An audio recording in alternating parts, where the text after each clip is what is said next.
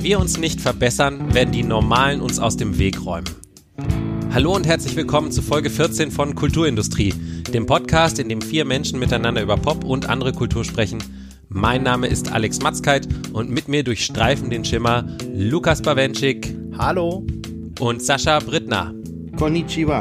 Heute leider ohne Michaela, äh, der wir auf diesem Weg gute Besserung wünschen, sind unsere Themen Auslöschung, der neue Science-Fiction-Film mit Natalie Portman von Autor und Regisseur Alex Garland und Die Ladenhüterin, Sayaka Muratas preisgekrönter Roman über eine sonderbare Konbini-Aushilfe. Auslöschung ist Alex Garlands zweite Regiearbeit nach Ex Machina. Sie basiert auf einem Roman von Jeff Vandermeer. Natalie Portman spielt die Hauptrolle. Lena, eine Biologin, die als Teil eines Teams in eine isolierte Zone aufbricht, um die sich vor mehreren Jahren eine merkwürdige, schimmernde Wand gebildet hat. Von den bisher losgeschickten Suchtrupps ist niemand zurückgekehrt, bis auf Linas Mann, gespielt von Oscar Isaac, der allerdings kurz darauf ins Koma gefallen ist. Weitere Spezialistinnen in Linas Gruppe werden gespielt von Jennifer Jason Lee, Gina Rodriguez, Tessa Thompson und Tuva Novotny. In Filmkreisen hat Annihilation, so heißt er im Original, zunächst vor allem Aufsehen erregt, weil er fast umgeschnitten worden wäre, weil die Geldgeber ihn zu intelligent fanden. Und dann, weil er nicht ins Kino kam, sondern von Netflix gekauft wurde. Sascha, was war dein Eindruck?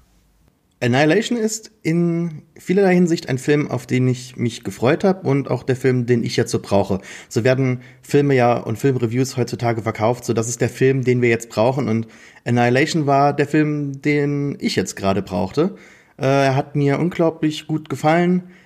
Er ist mit Abstand jetzt schon bereits mein Film des Jahres, wird wahrscheinlich auch irgendwo dann, dann oben in der Liste landen.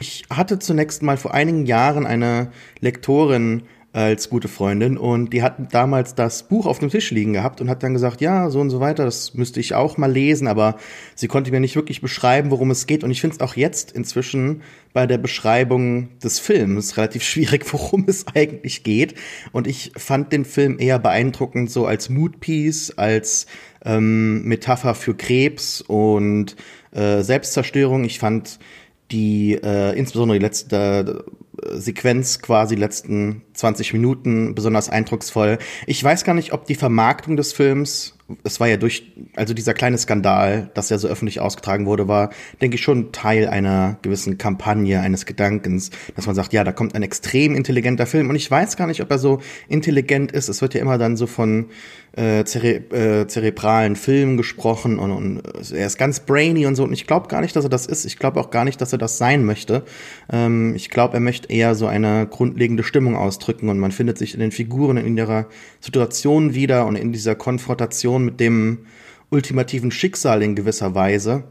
Und ähm, ich bin ganz gespannt, was ihr zu sagen habt. Ich habe ganz viel darüber zu äh, reden. Ähm, wie fandet ihr den Film? Ja, Lukas, sag du doch mal. Es war definitiv nicht der Film, den ich gerade gebraucht habe. Aber ich möchte auch mit etwas Positivem anfangen. Tatsächlich finde ich, äh, Sascha hat recht, wenn er sagt, dieser Film hat ein sehr starkes, sehr einnehmendes und sehr verstörendes Finale.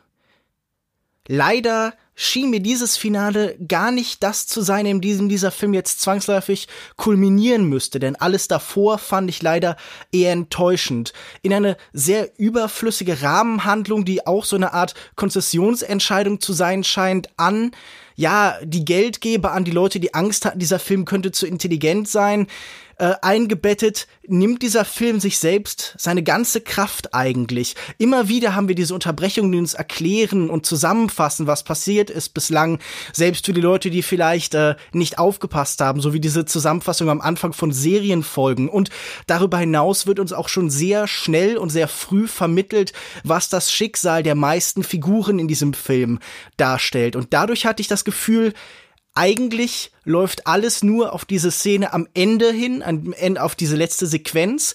Und alles darüber hinaus, das schien mir dann irgendwie, ja, ich hatte das Gefühl, meine Zeit zu verschwenden. Ich hatte das Gefühl, so ein bisschen auf einem Laufband zu stehen und nicht voranzukommen.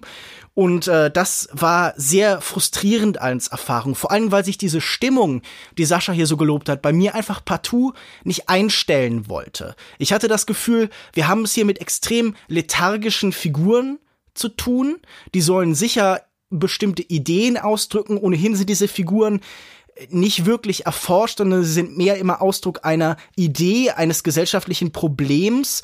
Und diese Lethargie hat sich eben sehr schnell auf mich übertragen. Und auch das, was Sascha sagt über die Intelligenz des Films, das würde ich, glaube ich, auch noch mal so unterstreichen. Ich glaube, wir haben bei Alex Garland jemanden, der sicher kein untalentierter Drehbuchautor und Regisseur ist, aber der es auch mag, so dekorative Intelligenz einzubilden. Man hat immer wieder kleine Elemente und Diskurse, die so an diesen Film drangetackert werden, obwohl sie nicht unbedingt so fürchterlich viel damit zu tun haben. Das ist hier sicher auch dieser ganze Zusatzaspekt mit den Zellen, mit dem menschlichen Selbstzerstörungstrieb, der äh, nicht so wirklich eingewoben ist. Ich musste an Ex Machina denken, wo es ja auch Diskurse gab, zum Beispiel über Jackson Pollock oder so, die man relativ schnell wieder vergisst, wenn man diesen Film eine Weile nicht gesehen hat, weil sie so wenig mit diesem ganzen Film verbunden sind. Und genau wie bei den vorherigen Filmen und Drehbüchern von Alex Garland hatte ich auch hier wieder das Gefühl, der Film ist weniger als die Summe seiner Teile und dieser Kern den er hat,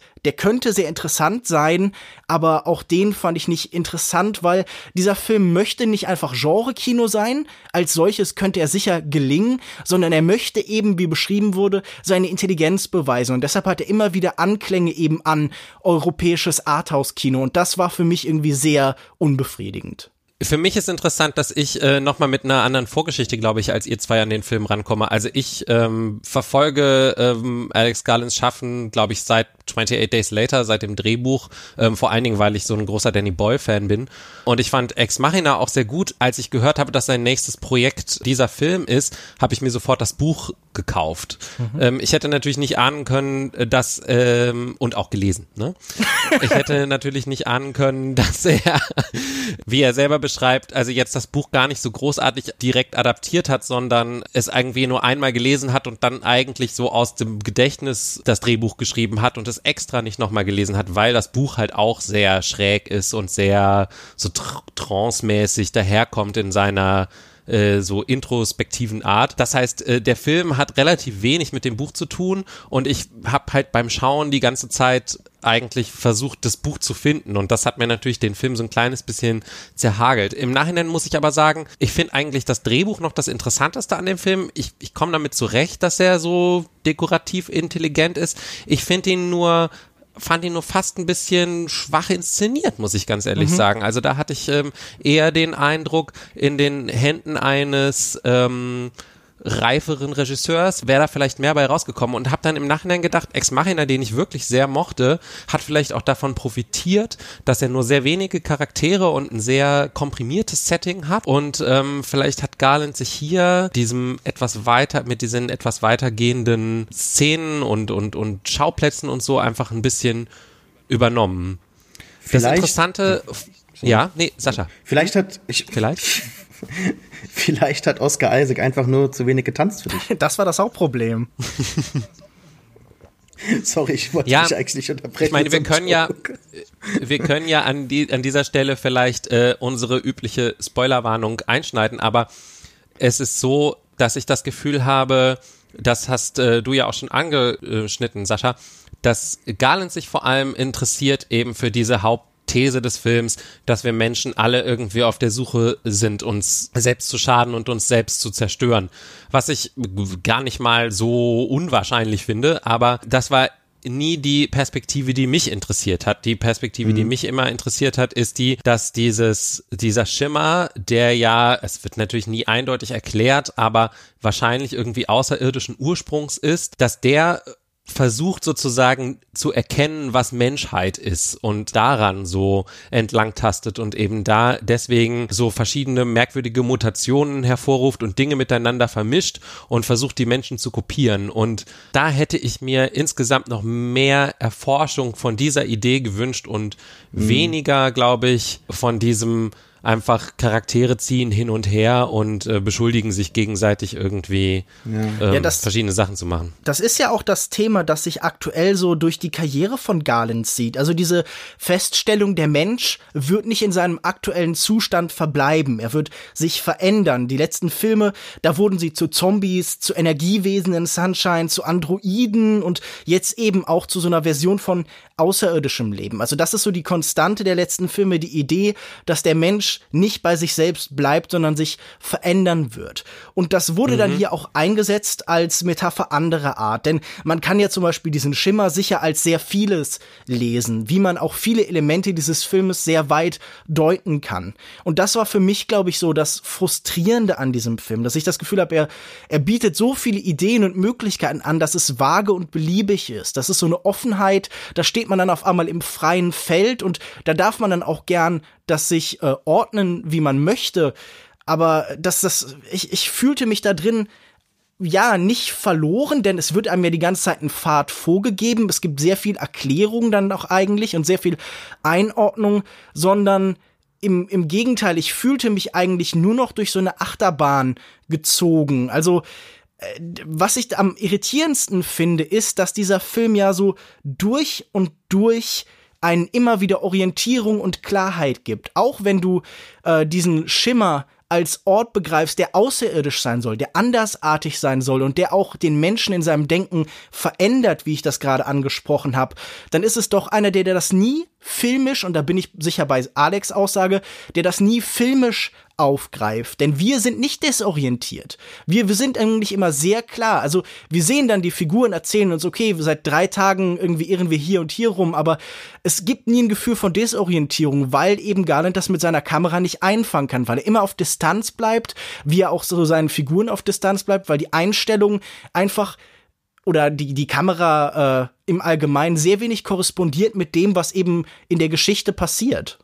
Also ich muss da jetzt mal komplett reinkrätschen, weil ich schüttel hier die ganze Zeit den Kopf. Man kann es leider nicht hören, aber äh, ich kann das überhaupt nicht nachvollziehen, was du da gerade erzählst. Zunächst einmal, ich möchte noch einen Punkt aufgreifen. Alex und ich sind uns in einem sehr eins. Wir sind beide immense Fans von Danny Boyle und ich war damals von The Beach so eingenommen, dass ich sogar auch dann das Buch, also den, die Romanvorlage von Alex Garnett aufgesucht habe und seitdem alles verschlungen habe, was, was der Mann geschrieben hat. Insbesondere das Drehbuch zu Sunshine ist ein, ein, ein riesiges Erfolgserlebnis Erlebnis für mich gewesen, das zu, zu haben, zu lesen, mhm. studieren zu können. Ich liebe den Film bis heute. Wenn man wahrscheinlich die Rezeption der Filme verbindet, hat man den perfekten Film. Bei Sunshine ist es immer das angeblich schlechte Finale, das die Leute äh, nicht mögen. Und hier ist es das Finale bei Annihilation, wo die Leute toll finden. Ich finde gerade das Inszenatorische bei Annihilation so großartig. Äh, ähm, ich weiß nicht, ob er überhaupt Desorientierung anstrebt, aber definitiv Verfremdung. Auf, auf alle Fälle. Hm. Ich finde, sobald man in den Schimmer reinkommt, wirkt sogar das Sonnenlicht anders. Es äh, wirkt durch diesen Schimmer natürlich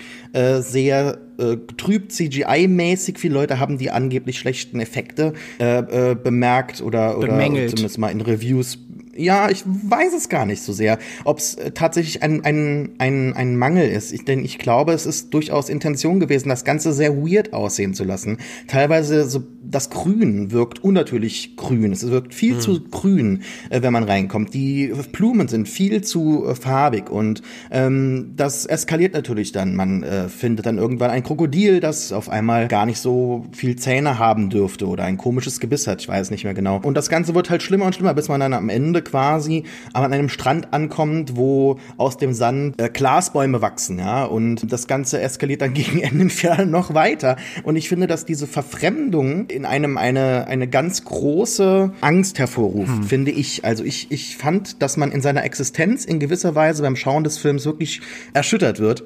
Denn ich fand, äh, jetzt nicht nur die Konfrontation mit dem Alien am Ende äh, sehr, sehr, sehr schwierig aufzunehmen und ähm, sehr weird. Ich habe tatsächlich, äh, also da müssen wir, denke ich, je, definitiv noch mal drüber reden, über das Finale, das wir ja, denke ich, alle toll finden. Mhm. Aber ähm, bis wir dahin kommen, äh, erleben wir sehr, sehr krasse Szenen, äh, Genre-Mix. Ich glaube gar nicht, dass Alex Garland so ein spezifisches Genre hier anstrebt, sondern es ist Body-Horror mit drin, es ist reiner Thriller äh, dabei, es ist aber auch irgendwie Science-Techno-Bubble äh, dabei.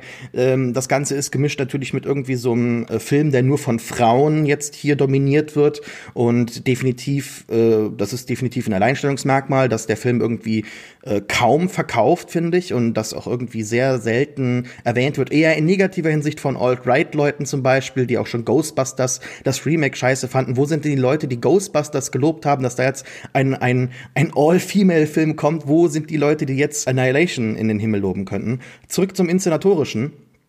Ich fand, dass alles sehr natürlich ausgesehen hat. Und das war für mich in gewisser Weise das Schreckliche daran. Moment. Denn ähm, Sahen die Sachen jetzt Ja, fremdartig Moment, Moment. oder natürlich aus? ja, das ist es. Okay. Sie sahen, lass es mich erklären, sie sahen tatsächlich natürlich dir fremd aus. Mhm. Was du siehst, dürfte eigentlich so nicht existieren.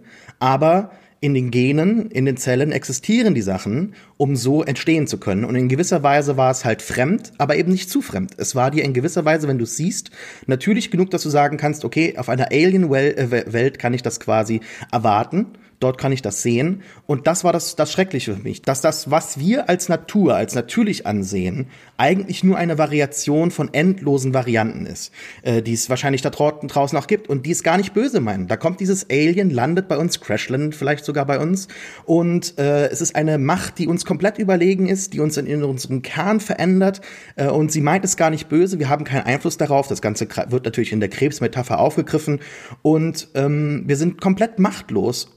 Und das, wir können gar nicht in Kategorien äh, agieren, wie wir sonst in Filmen äh, dann halt am Ende irgendwie was einordnen, in gut oder böse. Auch der Schluss hat für mich sehr viel aus 2001. Also, dass du quasi etwas Ja. begegnest, das völlig dir überlegen ist, dich auch verändert und du gehst da verändert raus. Du bist nicht mehr der du bist. Und ähm, in der Existenz im Kern einfach äh, dich erschüttert. Ich würde sagen, das beabsichtigt dieser Film. Ich glaube aber, es gelingt tatsächlich nur in dem Finale. Denn vorher ist diese Fremdheitserfahrung reine Oberfläche. Denn sie wird immer, äh, wie soll man sagen, aufgelöst und konterkariert von den sehr vertrauten Storybeats. Uns ist immer vertraut, was hier erzählt wird. Man findet eine Kamera, das ist wie diese Sequenz in einem Science-Fiction-Film, wenn man auf dem Raumschiff die alten Logbücher findet oder so. Man begegnet den lokalen Monstern, die, wie du schon beschreibst, nur leichte Variationen des Bekannten sind. Und einfach dadurch, dass die Erzählmuster und die reinen Metastrukturen so klar und so bekannt sind und auch viele Verweise ja sehr sich anbieten, also das Finale zum Beispiel, da sprechen Leute über 2001, da sprechen Leute über Under the Skin.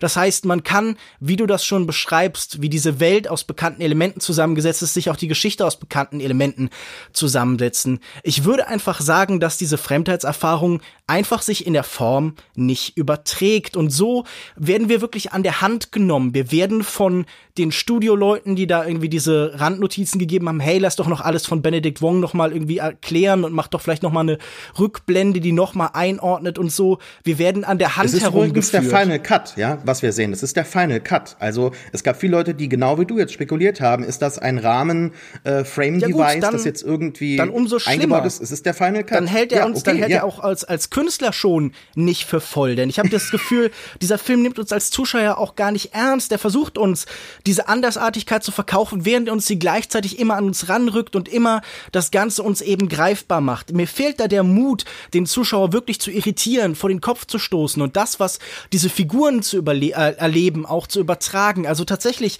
dieser impressionistische Ansatz, diese inneren Empfindungen irgendwie abzubilden. Das geht diesem Film ganz ab. Er ist, er, er- ist einfach formal sehr blass und sehr glatt. Und äh, das ist vielleicht so dieses Schimmern, das so eine Öloberfläche ist. Genauso gleiten wir über diesen Film bis zu diesem Finale, bei dem ich wirklich sage, dass alles, was du anbringst, tatsächlich gelingt. Denn da wurde ich auch erschüttert. Das ist wirklich, wie du das beschreibst, sehr gut. Vielleicht nur für einige Sekunden. Dieser Effekt äh, ging relativ schnell wieder weg, aber ich war wirklich angespannt und auch emotional berührt, eben in diesen letzten Momenten. Ich wünschte mir nur, der Film hätte das schon vorher geschafft. Äh, was du gerade aufgebracht hast, Sascha, was ich vorher noch gar nicht gesehen hatte, ist, dass du sozusagen die Präsenz dieser fremdartigen Spezies oder was auch immer, also dieses Schimmer, auch selbst als eine Metapher für Krebs gesehen hast. Äh, Auf die Idee bin ich noch gar nicht gekommen, aber sie, ich finde sie sehr interessant dann finde ich es nur so schade, dass eben zwischendurch immer wieder, also zum Beispiel gibt es ja diese Szene, wo sie diese wirklich, das fand ich wirklich eins der schönsten Bilder des Films, diese Büsche entdecken, die halt so gewachsen sind, dass sie von weitem aussehen wie menschliche Formen, als wollten Pflanzen versuchen, Menschen zu sein, sozusagen. Und dass dann Tessa Thompson sich hinstellt und so eine Pseudo-Erklärung abgibt, dass der Schimmer halt irgendwie wie ein Prisma alles bricht und eben auch Gene bricht und so. Ich hätte es, glaube ich, auch einfach schöner gefunden, wenn diese, wenn man sich diese ganzen Gedanken, die du eben geäußert hast, Sascha, wenn, wenn man die sich auch selber hätte zurechtlegen können und der Film nicht ständig einem alternative Erklärungen anbieten würde. Ja, das stimmt schon. Also to each their own. Ne? Also in gewisser Weise stimme ich dir zu. Ich mag auch Filme, die ähm, mir dann zumuten, das selber rauszufinden oder mir meinen eigenen Reim draus machen zu können. Aber ich finde es auch gar nicht schlecht, dass dieses Voice-Over oder oder dieses äh, Frame-Device manchmal benutzt wird. Ich finde es besonders am Ende relativ äh, packend und doch schon dann ganz nützlich, wenn er quasi ihr Fragen stellt. Äh, was it carbon-based? Äh, und äh, wie sieht es aus? Und sie hat einfach keine Ahnung Ahnung, wie sie es beschreiben soll, weil es einfach tatsächlich eine so fremdartige Erfahrung war. Und das hat für mich total einfach ähm, klungen, weil ich es auch so empfunden habe. Als dieses Teil auf einmal in dem Video zuerst in dem Tunnel erscheint, habe ich schon zusammengezuckt. Als es sich dann quasi später dann halt durch Dimensionen vor sie teleportiert und quasi indirekt die totale Überlegenheit zeigt und dann halt äh, interessiert wirkt, aber dann doch sehr aggressiv teilweise. Man hat keine Ahnung, wie man da umgeht. Ich habe wirklich sehr selten so eine physische Reaktion auf der Couch gehabt bei, bei einem Film, den ich geschaut habe, wo ich wirklich gedacht habe, uh, ich möchte da jetzt überhaupt nicht hinschauen. Mhm. Und ähm, das hat für mich wirklich einen, einen Effekt losgelöst, äh, gelöst, der, der, der sehr ähm, verstörend war. Und deshalb habe ich das manchmal ein bisschen gebraucht. Deshalb fand ich das ganz gut.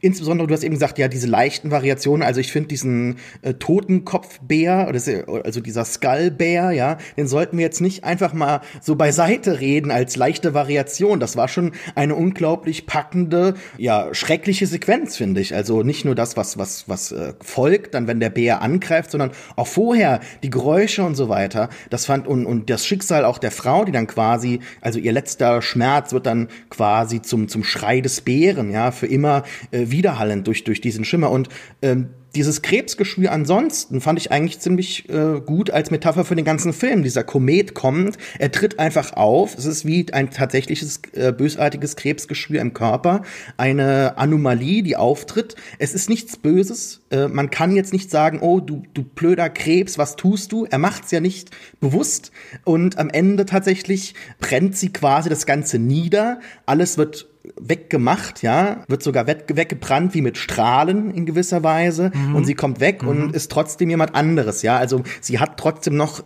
am Ende blitzt ja ihr Auge auf, finde ich auch ein bisschen too much, ja, ehrlich gesagt. Das ist so der Carrie-Moment. Stimmt, aber in gewisser Weise ähm, hat es dann doch irgendwie funktioniert, weil ich mir dachte, okay, sie ist trotzdem verändert. Also ich, es gibt ja Theorien jetzt, ist sie das Alien, ist sie es nicht. Also auf keinen Fall. Ich bin da genau in dem Camp, dass äh, sie immer noch Lena ist, aber dann natürlich verändert, sowohl psychisch äh, vom Charakter her und der Krebs hat halt gestreut jetzt. Mhm. Und das ist für mich so ultimativ eigentlich die, die, die, der Abschluss, der das Ganze noch rund gemacht hat. Nun, wenn es von der Metaphorik so einfach und so simpel wäre, dann würden diesen Film wahrscheinlich nicht so viele loben. Dann wäre er vielleicht klarer und besser strukturiert, aber tatsächlich bietet einem ja tausend Alternativen an. Ich finde, eine sehr naheliegende Interpretation wäre zum Beispiel diese Welt als ein Ort der Depression. All diese Figuren, so wird es mehrfach betont, sind gebrochen. Eine hat ihr Kind verloren, die eine andere ritzt ja? sich. Und gerade in diesem Finale, da sehen wir die Version eines Menschen, die Depression, eine dunkle, ein dunkles Abbild, das versucht, diese Figur zu sein und das auch am Ende noch sich als neue Version dieser Figur zu verkaufen soll, so wie die Depression den Mensch übernimmt, ein Abbild von ihm wird, eine innere Stimme, die sich als äh, er selbst verkauft. Und darüber hinaus wird uns dann eben noch so vieles anderes angeboten, immer wieder, wo ich mir dann einfach denke, äh, man kann einen Film auch übermetaphorisieren, so weit, dass die Handlung in ihrer reinen Darstellung an äh, Materialität, an Wirklichkeit verlieren. Und das habe ich mir gerade bei diesen ganzen Sequenzen vorher gedacht. Denn sie haben für mich immer so äh, äh, gewirkt, als wären sie einfach überladen mit diesen Gedanken, die man sich da vielleicht machen kann. Also bei dieser Szene mit dem Bären, da musste ich jetzt eher an The Revenant denken, als dass ich da dachte, okay, hier findet diese Figur, die uns vorgestellt worden ist, ein besonders dramatisches, ein besonders konsequentes Ende. Ich habe sowieso das Gefühl, dass äh, die Empfindung dieser Menschen und diese Frauen, die uns so stolz vorgestellt werden als so ein Frauenpower-Team, als Wissenschaftlerinnen, die da jetzt als erste hineingehen, dass die mit so einer Achtlosigkeit und mit so einer Gleichgültigkeit auch behandelt werden. Also gerade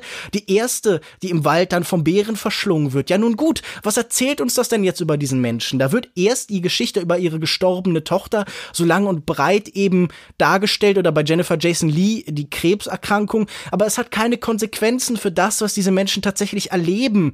Da wird einfach ein Element ins Drehbuch geschrieben, ohne dass es irgendeine Konsequenz, irgendeine Folge hat. Da ist einfach nur so ein Hintergrundrauschen von Empfindungen, von menschlichem Leid, das aber für mich zu unspezifisch hm. bleibt.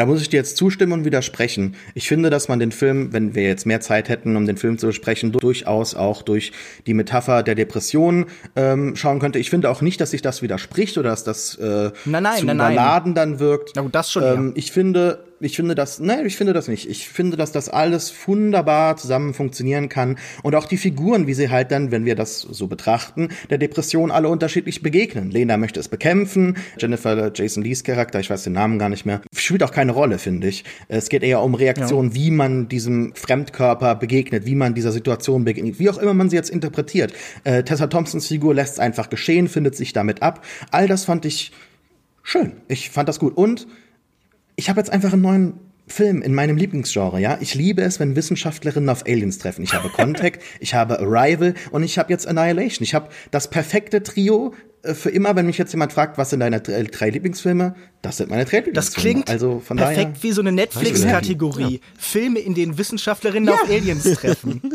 genau, genau, bitte. Macht ein Bild von mir daneben mit, mit zwei Daumen nach oben. Was unser äh, unser Gespräch auf jeden Fall zeigt, ist, dass es der Film äh, auf jeden Fall interessant genug ist, dass man sich viel drüber unterhalten kann. Also insofern empfehlen wir euch auf jeden Fall alle, dass ihr ihn mal anschaut und äh, uns hinterher sagt, was ihr fandet. Doch, auch Lukas empfiehlt es euch. Unverschämtheit, so, das äh, habe ich jetzt bestimmt. Nichts dergleichen tue ich. Auslöschung äh, oder Annihilation ist seit 12. März auf Netflix.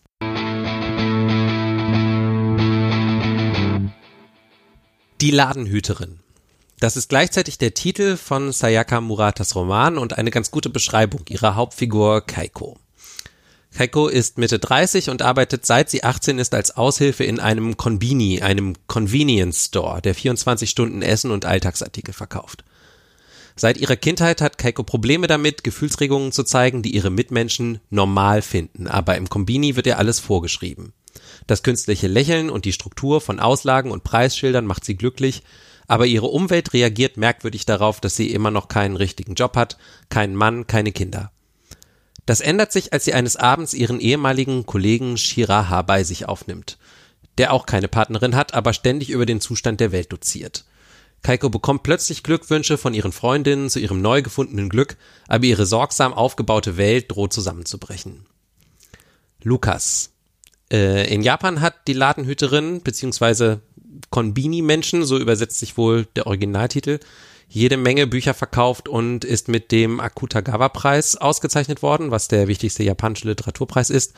Was denkst du über das Buch? Ja, ich äh, kann diese Faszination und diesen großen Erfolg sehr gut nachvollziehen. Da ist zum einen diese erstaunliche, ganz aufgeräumte Sprache, in der Worte wirklich wie Dosenpfirsiche oder Tiefkühlprodukte so ins Regal gestellt werden. Und das ist wirklich eine der unangenehmsten Erfahrungen, die ich seit langem beim Lesen gemacht hat, aber im positivsten Sinne. Denn hier ist so ein glatter Minimalismus, der sich nie verrät, da ist so eine Oberflächenfetischisierung, wie man sie vielleicht von Brad Easton Ellis aus American Psycho kennt, nur ohne die endlose Wiederholung. Ganz konzentriert und verknappt auf 140 Seiten. Fast könnte es eine Novelle sein, wenn man vielleicht ein paar kleine Kapitel, die so ganz minimal Hintergrund andeuten, äh, weglassen würde. Und ich finde vor allem auch die Grundfrage, die dieses Buch so stellt, extrem faszinierend. Denn im Endeffekt geht's ja um eine Frage, die nicht nur auf Japan bezogen ist. Dieses Buch wurde ja viel gelesen als äh, ein Traktat, ein Angriff vielleicht auf diesen Konformismus der japanischen Gesellschaft, in der gerade Frauen nur ein sehr enges Rollenbild angeboten wird. Aber ich glaube, er geht weiter und er stellt die universelle Frage, was dürfen wir wollen? Denn es gibt ja bestimmte Bedürfnisse und Träume, Lebensentwürfe, die vorausgesetzt werden. Also äh, wir gehen alle davon aus, dass Leute erfolgreich sein wollen, dass Leute im Job und Karriere vorankommen wollen, dass sie ein glückliches Familienleben haben wollen. Aber was, wenn uns genau diese Bedürfnisse fehlen? Und in diesem Film ähm, das schneiden wir raus. In diesem Buch wird etwas gemacht, das gerade hier im Westen, glaube ich, sehr unangenehm wirken muss. Denn der Kollektivismus, das Eingliedern in die Gesellschaft, das ist hier nicht nur ein Terrorismus, das ist hier nicht nur ein Zwang von außen, sondern das ist auch ein Traum. Das ist eine Glückseligkeit, wie uns das Kalko hier erzählt. Das ist das Aufgehen in der Masse, das Verschwinden, das reduziert werden auf die reine Funktion, das Rädchen werden, wie sie ja sogar im Text erwähnt. Das ist für uns immer der Schrecken der Gesellschaft, des Konformismus und des Kapitalismus auch, aber für sie hier eben ein großes Glück. Sie empfindet dass die Nützlichkeit ihr zentraler Wert ist. Und das ist natürlich auch ein kapitalistisches Ideal. Wir klopfen Leute ab auf ihren Wert für uns, auf die Nützlichkeit, auf die Frage, was nutzen sie der Gesellschaft als Ganzes? Und wenn sie nicht nutzen, dann werden sie eben aussortiert. Und hier ist dieses Ideal so weit internalisiert, dass es mit einer starken Emotion verbunden ist oder zumindest mit einem Gefühl von, von Auflösung. Dieser Ort des Supermarktes, das einer der Komplexität reduziert, genau wie in der Sprache. Und ich finde, dass all diese Elemente, all diese Zahnräder hier wunderbar zusammenspielen und man ist immer so hin und her geworfen zwischen Empathie für diese Figuren, für diese Außenseiter, für auch so eine wirklich so eine Zufriedenheit, wenn sie zufrieden sind an diesem Ort und dem Horror dieser glatten, oberflächlichen, kalten Supermarktwelt. Und diese unglaublich unangenehme Gleichzeitigkeit, die dieses Buch erstellt, die hat mich einfach fasziniert und ich habe dieses Buch jetzt schon zweimal gelesen, das erste Mal am Stück und ich würde es, glaube ich, auch jedem weiterempfehlen. Und ich bin wirklich positiv überrascht, weil ich dachte, mein Gut, das wird jetzt ein großer Erfolg gewesen sein, das heißt ja nicht immer was Gutes, aber in diesem Fall verstehe ich, welchen sozialen Nerv, welche Probleme und Ideen es eben anspricht. Harte Worte, Sascha? Ja, erstmal vielen Dank für diese Sonntagspredigt, Vater Bawenschik. Äh, ich wüsste jetzt nicht, was ich äh, noch hinzufügen könnte, außer Amen zu sagen. Mir hat äh, das Buch auch sehr gut gefallen, weil woran ich mich jetzt noch klammern könnte, wäre auch die aufgeräumte Sprache, die auf mich tatsächlich auch so wirkte wie diese Regale, nur dass man tatsächlich auch an diesen Regalen äh, vorbeigehen kann. Ich habe mich teilweise so gefühlt, als ob ich auf einmal der neue Superleser bin. Ich lese sonst sehr langsam und hier hat diese aufgeräumte Sprache, dieser Minimalismus auch dazu geführt, dass es eines der ersten Bücher ist, das ich in einem Stück durchgelesen habe. Und ich finde, das sollte man auch so äh, lesen. Es hat einen ganz besonderen Effekt, den ich noch nicht genau ähm, tatsächlich äh, jetzt auf, auf einen Punkt fokussieren könnte und sagen könnte, daran liegt's aber. Es hat, ist schon eine ganz besondere Erfahrung, so ein paar Stunden, äh, vielleicht auch zwei, je nachdem wie schnell man ist, äh, in Keikos Kopf einfach zu verbringen, weil wie sie die Menschen äh, in ihrem Umfeld beobachtet, äh, wie austauschbar alles ist, ähm, die neue Lieferung an Menschen kommt genauso wie die neue Lieferung im Supermarkt und dann kommt ab und zu so ein kleiner Satz, wo man merkt, oh, okay, sie hat wirklich Probleme. Also sie, es ist jetzt nicht so ein Mensch, der irgendwie leicht äh, verstört ist oder einfach ähm, äh, ja verstört ist vielleicht, das das falsche das falsche Wort. Äh, vielleicht desillusioniert ist von der modernen Gesellschaft, vom Kapitalismus, von der von der Gesellschaft, wie sie sich jetzt aufbaut. Ihr äh, neuer Freund, ihr Zweckfreund hat ja die ganze Zeit diese diese äh, ja auch Sonntagspredigten, wo er halt eben drüber erzählt, ja, warum jetzt alles schlecht ist. Er äh, erinnert mich so an manche arme Seelen auf 4 die irgendwie die Frauen die ganze Zeit niedermachen, aber selbst nichts äh, schaffen und äh, im Internet irgendwie Zeit verbringen. Er verbringt irgendwie Zeit in äh, auf der Straße. So schlimm ist es sogar bei ihm geworden. Und ähm, bei Keiko ist es aber anders sie hat tatsächlich wirklich tiefliegendere Probleme. Und ich hätte mir, wenn es eine Sache gibt, die ich kritisieren würde, hier ein bisschen mehr gewünscht, ein bisschen mehr Erörterung, was genau jetzt mit ihr falsch ist, ähm, weil sie ja doch schon funktioniert. Und ich fand auch diese grundlegende Frage, was ist mit jemandem, der eigentlich nicht mehr will? Sehr interessant. Aber noch interessanter hätte ich es gefunden, genau zu erfahren, warum jetzt zum Beispiel ihre Krankheit notwendig war. Ich hätte es viel interessanter gefunden, wenn es sich bei ihr einfach um eine Person gehandelt hätte, die ähm, sich einfach dem Ganzen verweigert und sagt, ich bin zufrieden damit, ich habe hier meine Rolle gefunden und das aus persönlicher Überzeugung tut und nicht so sehr aufgrund von ähm, ja persönlichen Problemen, psychischen Leiden, so dass das Ganze in der Gesellschafts-, in der Kapitalismuskritik einfach mehr, mehr Umf hat am Ende.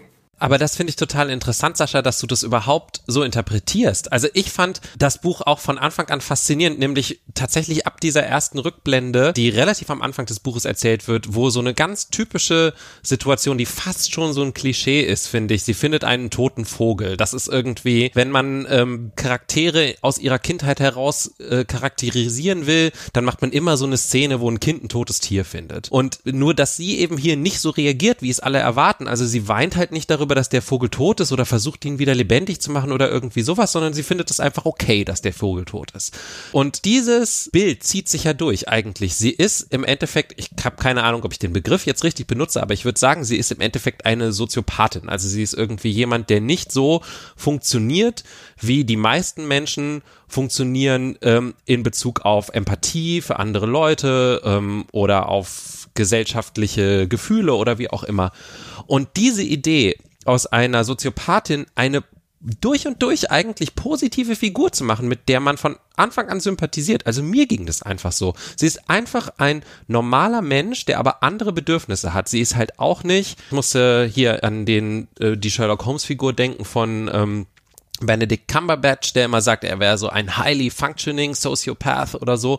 Also jemand, der auch nicht in die Gesellschaft passt, aber da durch seine Störung sozusagen, aber irgendwie trotzdem einen Nutzen hat, der über den Rest der Menschheit irgendwie so hinausreicht und dass es bei ihr einfach nicht so ist. Sie ist einfach nur ein Mensch, der andere Bedürfnisse hat und dieses Bedürfnis ist hier halt eben in diesem sehr geordneten System, wo ihr alles vorgeschrieben wird, sich einzufügen. Und das fand ich einfach absolut großartig. Das hat mich total fasziniert. Was ich mir aufgeschrieben hatte hinterher als äh, Notiz war irgendwie Kafka, aber mit Happy End. Also ähm, diese Vereinnahmung von, vom System, von einem System, das man gar nicht unbedingt verstehen muss und das auch nach Regeln funktioniert, die nicht unbedingt nachvollziehbar sind, außer vielleicht die Regeln des Kapitalismus, aber das eben positiv besetzt. Ja. Und das fand ich äh, absolut großartig. Ja, es ist gar keine Rebellion. Wir haben es hier eben nicht mit einer rebellischen Figur zu tun. Das kann man vielleicht bei jemandem wie Shihara, Shiraha, dem Zivilisationskritiker, der immer in die Vergangenheit zurück will, sehen. Aber sie hat wirklich nur das Bedürfnis zu funktionieren, sich einzufügen, nur eben in einem zu großen Maße. Also, obwohl sie sich eigentlich bis zum gewissen Grad an eine der zentralen Regeln dieser Strukturen hält, ist sie trotzdem fehl am Platz. Und dass sie keine Rebellin ist, das ist, glaube ich, die große Kraft dieses Buchs. Alles, was dieser Roman attackieren will, wird dadurch attackiert, dass es umarmt wird, dass man sich da anschmiegt und sagt, okay, ich liebe alles, was du hervorbringst und dadurch werden dann noch einmal die Schwächen und die Bruchstücke und die herausragenden Nägel in diesen ganzen Strukturen eben aufgezeigt. Also dadurch, dass da jemand versucht, die glatteste aller Oberflächen zu sein, wird jeder Nagel, der nochmal heraussticht, nochmal besonders hervorgehoben. Und gerade diese Sequenz, die du beschreibst, Alex, finde ich, hat so ein ganz tolles Beispiel dafür, denn tatsächlich ist da dieser tote Vogel und dann beschreibt sie danach, anschließend rissen diese Leute überall Blumen aus, die dann auch tot waren. Also sie guckt immer auf diese Prozesse und diese Institutionen und schaut die sich an und äh, sieht in denen dann eben auch die Fehler, die andere bei ihr sehen. Das heißt, alles, was wir an ihr falsch finden, kann man eigentlich auch an allen anderen falsch finden. Und dieses gegenseitige Bespiegeln von Individuum und Gesellschaft, von Kollektiv und Einzelnen, der Teil vom Kollektiv sein will, das ist so ein befremdlicher Effekt, der immer und immer wieder hervorgehoben wird. Und was ich erstaunlich finde, ist, dass obwohl es um so eine ritualisierte Erfahrung geht, dass dieses Buch nicht eintönig wird, sondern dass es immer wieder kleine Variationen, kleine neue Szenen und Entwicklungen darstellt, auf einer minimalsten Ebene, die aber auch sprachlich immer wieder irgendwie abgebildet werden, dadurch, dass andere Satzstrukturen entstehen, dass andere Worte hervorgehoben wurden. Also ich finde das, also es kommt jetzt sicher nicht, wie du beschrieben hast, an Kafka heran. Kafka Kafka, der Jahrhundertschriftsteller, das ist natürlich jetzt auch ein Standard, den man nicht erreichen Nein, kann. Ich weiß, was du meintest damit. Das war jetzt eher vom, ja, genau. Ja, genau. Ich, ich verstehe, was du damit meinst. Eher von meinst. der Idee her halt, ja, ja, ja. genau. Aber ähm, ja. sie hat doch ein sehr großes Geschick, mit diesen minimalen Möglichkeiten immer so neue Effekte zu erzielen. Sie ist so eine äh, dunkle Version von so äh, japanischen Poeten oder Leuten wie Ozu, die für ihren Minimalismus bekannt sind, weil sie auch irgendwie in diesen aufgeräumten Bildern halt irgendwie eine Harmonie findet, aber diese Harmonie immer was Verstörendes und Unangenehmes hat, ohne dass es halt so plakativ wird wie zum Beispiel beim mir anfangs eingeführten Brad Easton Ellis. Aber das Interessante finde ich, dass ich es echt nicht, ich fand es nicht äh, verstörend. Äh, ganz im Gegenteil, ich habe mich sogar äh, vielleicht zu einem gewissen Grad, äh, und vielleicht verstört euch das jetzt, aber ich habe mich zu einem gewissen Grad auch bestätigt gefühlt. Also weil ich zum Beispiel immer wieder auf der Suche bin nach Dingen, die in ihrer Oberflächlichkeit perfekt sind. Und mhm. gerade darin auch manchmal eine totale Faszination finde. Also, was weiß ich, in Disney-Filmen oder in ähm, in perfekten Konsumprodukten oder so, wo man sich, wo man manchmal drauf guckt und denkt, ja, das ist alles total, das hat keinen tieferen Sinn, aber in seiner Oberflächlichkeit ist es wirklich atemberaubend. Und sowas auch mal in so einer Figur zu verdichten, das hat, das fand ich äh, einfach auch ganz toll. Ja, ich hatte das auch oft, weil ja jeder dieses Gefühl kennt, wie zufrieden man sich mit sich selbst manchmal ist in Routine, in simplen Aufgaben, die man dann nacheinander erledigt. Also wir prokrastinieren ja wohl auch, weil wir gerne viele kleine Aufgaben, die uns ein kurzes Erfolgserlebnis geben, mehr mögen als langfristige Projekte, die halt irgendwie so ein äh, so, so, so, so ein Durchhalten eben von uns verlangen. Und so neigen wir dann manchmal dazu, eher zu putzen oder noch irgendwas aufzuräumen oder noch zwei Mails zu beantworten, anstatt irgendwas Wichtiges zu tun. Und ich finde,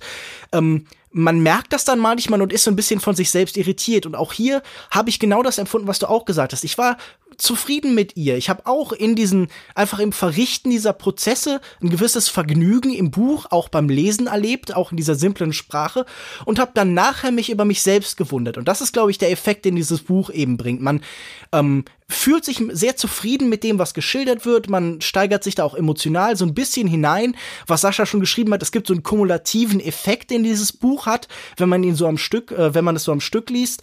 Nur, dass es dann eben daran, wenn man noch mal drüber nachdenkt, äh, kumuliert, dass man sich fragt, hm, aber okay, aber warum habe ich jetzt so empfunden? Und das finde ich den Effekt dieses Buchs.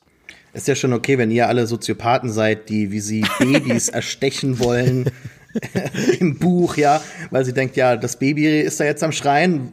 Man könnte es auch leichter jetzt stillen, ne? Also äh, ich finde, wir machen uns da die Sache ein wenig zu einfach und wir romantisieren da in gewisser Weise eine Krankheit, die dann ähm, also sie geht ja in diesem System komplett auf am Ende. Und es ist für mich eigentlich, wenn ich ehrlich bin, kein Sieg, es ist eine Niederlage, die gefeiert wird. Und ich fand nicht, dass es ein Happy End war. Sie mag vielleicht glücklich sein, aber sie hat ja selber bereits ihr Schicksal vorausgesagt, ja, was wird, wenn sie nicht mehr gehen kann, wie wird sie dann ihr Geld verdienen und so weiter und so fort. Man kann natürlich sagen, okay, das es kommt jetzt wirklich drauf an, wie man das halt interpretiert oder wie man das sieht, was für ein Mensch man ist. Sagt man dann, okay, dann ist sie halt jetzt einfach glücklich im Moment und wer weiß, was morgen ist und so weiter. Aber ich bin eben ein anderer Mensch voller Anxieties, der halt denkt, was ist mit deiner Rente?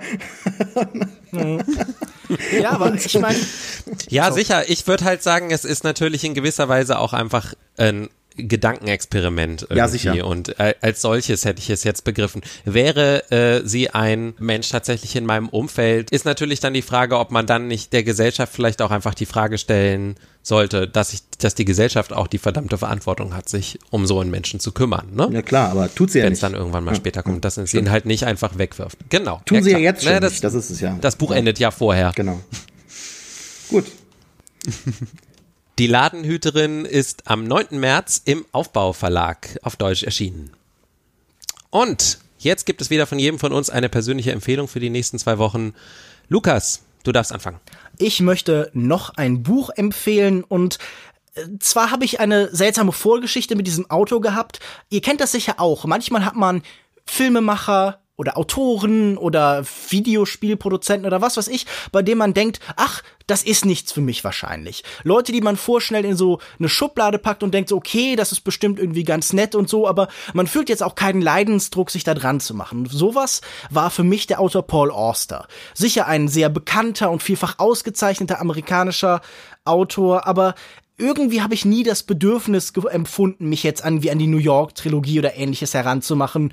Und dann habe ich doch plötzlich den Zugang gefunden und war wirklich hellauf begeistert. Vielleicht lag es auch am Thema des Buchs, aber ich merke oft, wenn man Autoren, die man noch nicht kennt und mit denen man sich unsicher ist, ob das was für einen ist, wenn man da Themen nimmt, die einen interessieren, dann findet man doch sehr schnell Zugang. Und zwar ähm, empfehle ich diese Woche The Book of Illusions, das Buch der Illusion von Paul Auster von 2002 und noch im selben Jahr auch ins Deutsche übersetzt. Die Geschichte ähm, des Literaturprofessors David Zimmer, der seine Familie bei einem Flugzeugunglück verliert und jetzt äh, eben in einem Loch hockt und irgendwie sich ablenken muss. Und eines Abends in später Nachtstunde findet er bei einer Fernsehübertragung einen kurzen Ausschnitt von einem lange vergessenen Stummfilmstar namens Hector Mann. Und er ist sofort nicht verliebt, aber er baut so eine Obsession mit dieser Figur auf und er beginnt die ganze Geschichte dieses Menschen aufzuarbeiten. Er will herausfinden, was ist mit ihm, warum ist er verschwunden, denn an seinem 29. Geburtstag ist dieser Autor, es ist dieser Stummfilmstar plötzlich aus seiner Haustür herausgelaufen, er hat nichts eingepackt, er hat alles im Kühlschrank gelassen und in seinem Schrank und ist einfach verschwunden und er beginnt diese Filme zu gucken und diesen Menschen zu recherchieren und schreibt ein Buch über ihn. Die ganze Zeit arbeitet er sich noch an diesem Verlust seiner Familie ab und er lebt in der Vergangenheit mit diesen Menschen zusammen. Und plötzlich, nachdem das Buch schon vorbei ist und er hat jetzt eine neue Aufgabe, er übersetzt die Memoiren von Chateaubriand, dem französischen Poeten, er lebt wieder in der Vergangenheit, nur mit einem anderen Menschen, taucht ein Brief bei ihm auf, der diese gesamte Geschichte dann endgültig in Gang setzt. Also wir arbeiten hier auf verschiedenen Erzählebenen, deshalb erzähle ich das jetzt vielleicht auch so ein bisschen verworren, denn er bekommt plötzlich einen Brief, der ihm sagt, Hector Mann, der seit seinem 29. Lebensjahr als verloren geht, möchte dich gerne sehen. Und das ist dann der Aufhänger. Wir haben hier also so ein Buch, das von der Stummfilmzeit erzählt und von der Vergangenheit und der eben das Menschenleben, das irgendwie verloren ist, sucht in anderen Erzählebenen, das immer wieder tatsächlich so durch so filmische Kniffe brilliert. Es geht immer in verschiedene Genres, es wird wirklich an manchen Stellen wie so ein klassisches Filmdrama, dann kommen Figuren an und auf einmal wird das Ganze ein Film noir. Und immer begegnet dem Dave äh, immer wieder begegnet dem Paul Auster dann auch sprachlich, indem er so ein bisschen zum Beispiel diese seltsamen Film-Noir-Monologe, die wir alle kennen, von diesen Gumshoe-Detective-Figuren abbildet. Und dieses Springen mit verschiedenen Stilen und Erzählformen und Genres, das ist wirklich ganz mitreißend. Und gerade wenn man wie ich genauso fasziniert davon ist, wie es Paul Auster wohl zu einem Zeitpunkt gewesen sein muss, dann ist das wirklich ein tolles Buch. The Book of Illusions, beziehungsweise das Buch der Illusion von Paul Auster. Hast du denn die New York-Trilogie auch gelesen inzwischen? Nein, noch nicht. Äh, aber ich werde jetzt sicher mich an die anderen Sachen von Paul Auster auch mal dran setzen. Ah, alles klar. Äh, ich schon. Sascha, ich bin dir einmal voraus. Moon Palace ist ziemlich geil. Äh, ja, ich habe es auch gelesen. Das ist das einzige äh, Paul Auster Buch, was ich gelesen ja. habe, gebe ich allerdings zu. Freunde des guten Geschmacks, ihr kennt es sicherlich auch. Der Geldbeutel und die Augen waren mal wieder größer als die wichtigste Ressource in der Wohnung, nämlich Wand. Niemals kann man genug Wand haben.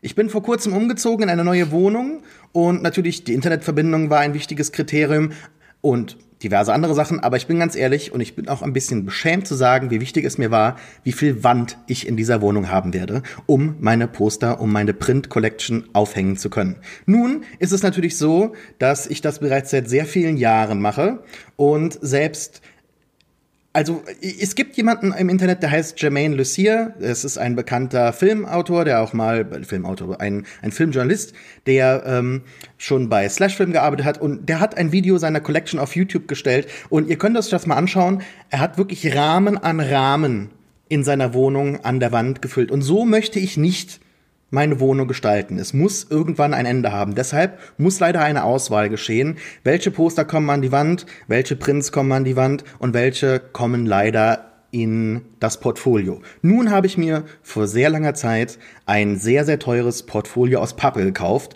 das nicht gut ist. Immer ich es und die Prints haben leider schon ein paar Ecken. Und zeitgleich zu meinem Umzug hat die Bottleneck Gallery, die auch Prints rausbringt, wie Mondo oder andere äh, Galleries, ein Produkt rausgebracht, das meine Sammlung revolutioniert. Und zwar handelt es sich um ein Deluxe Print Portfolio, das tatsächlich ähm, Polypropylenfolien, äh, hat, die äh, A1-Größe sind, also für äh, 24 mal 36 Inches. Äh, die Poster perfekt auch in säurefreiem Papier dort einordnet. Man kann sich Hüllen dazu kaufen. Dieses Portfolio hat einen Zipper drumherum. Man kann das da stehen äh, lassen. Das ist perfekt. Es ist aus Leder. Man kann es tragen. Es hat einen Tragegurt. Freunde, schaut euch das an. Ich bin, ich bin orgasmisch. Ich, ich meine es. Es ist, es, es revolutioniert wirklich das ist, ich mache jetzt Spaß und so, aber es revolutioniert meine Sammlung und meine Leidenschaft. Äh, die Portfolios gibt's auf dem extra eingerichteten Shop, der heißt Barock äh, Portfolios äh, von der Bottleneck Gallery.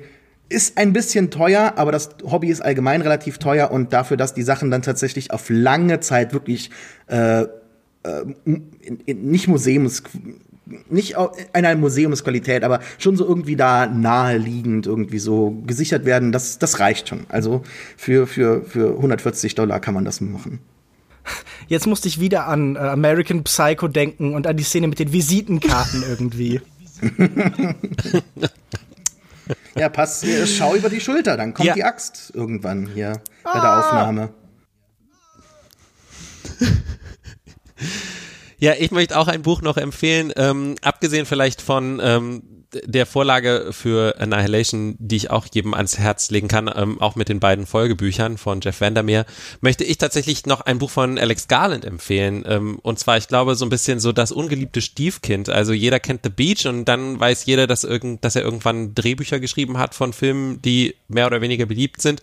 Aber er hat auch einen zweiten Roman geschrieben und der heißt The Tesseract ähnlich wie äh, was wir ja auch bei Annihilation schon besprochen haben, geht es Alex Garland vor allen Dingen mehr um ein Konzept als um Charaktere, so äh, in erster Linie, denn äh, der, der Tesseract, äh, also das titelgebende Gebilde, ist ein vierdimensionaler Würfel, also ein Würfel und dann eine weitere Dimension hinzugefügt, sozusagen, wo auch jede Linie ähm, äh, äh, orthogonal zu den anderen Linien steht. Also etwas, was wir uns als Menschen eigentlich nicht vorstellen können.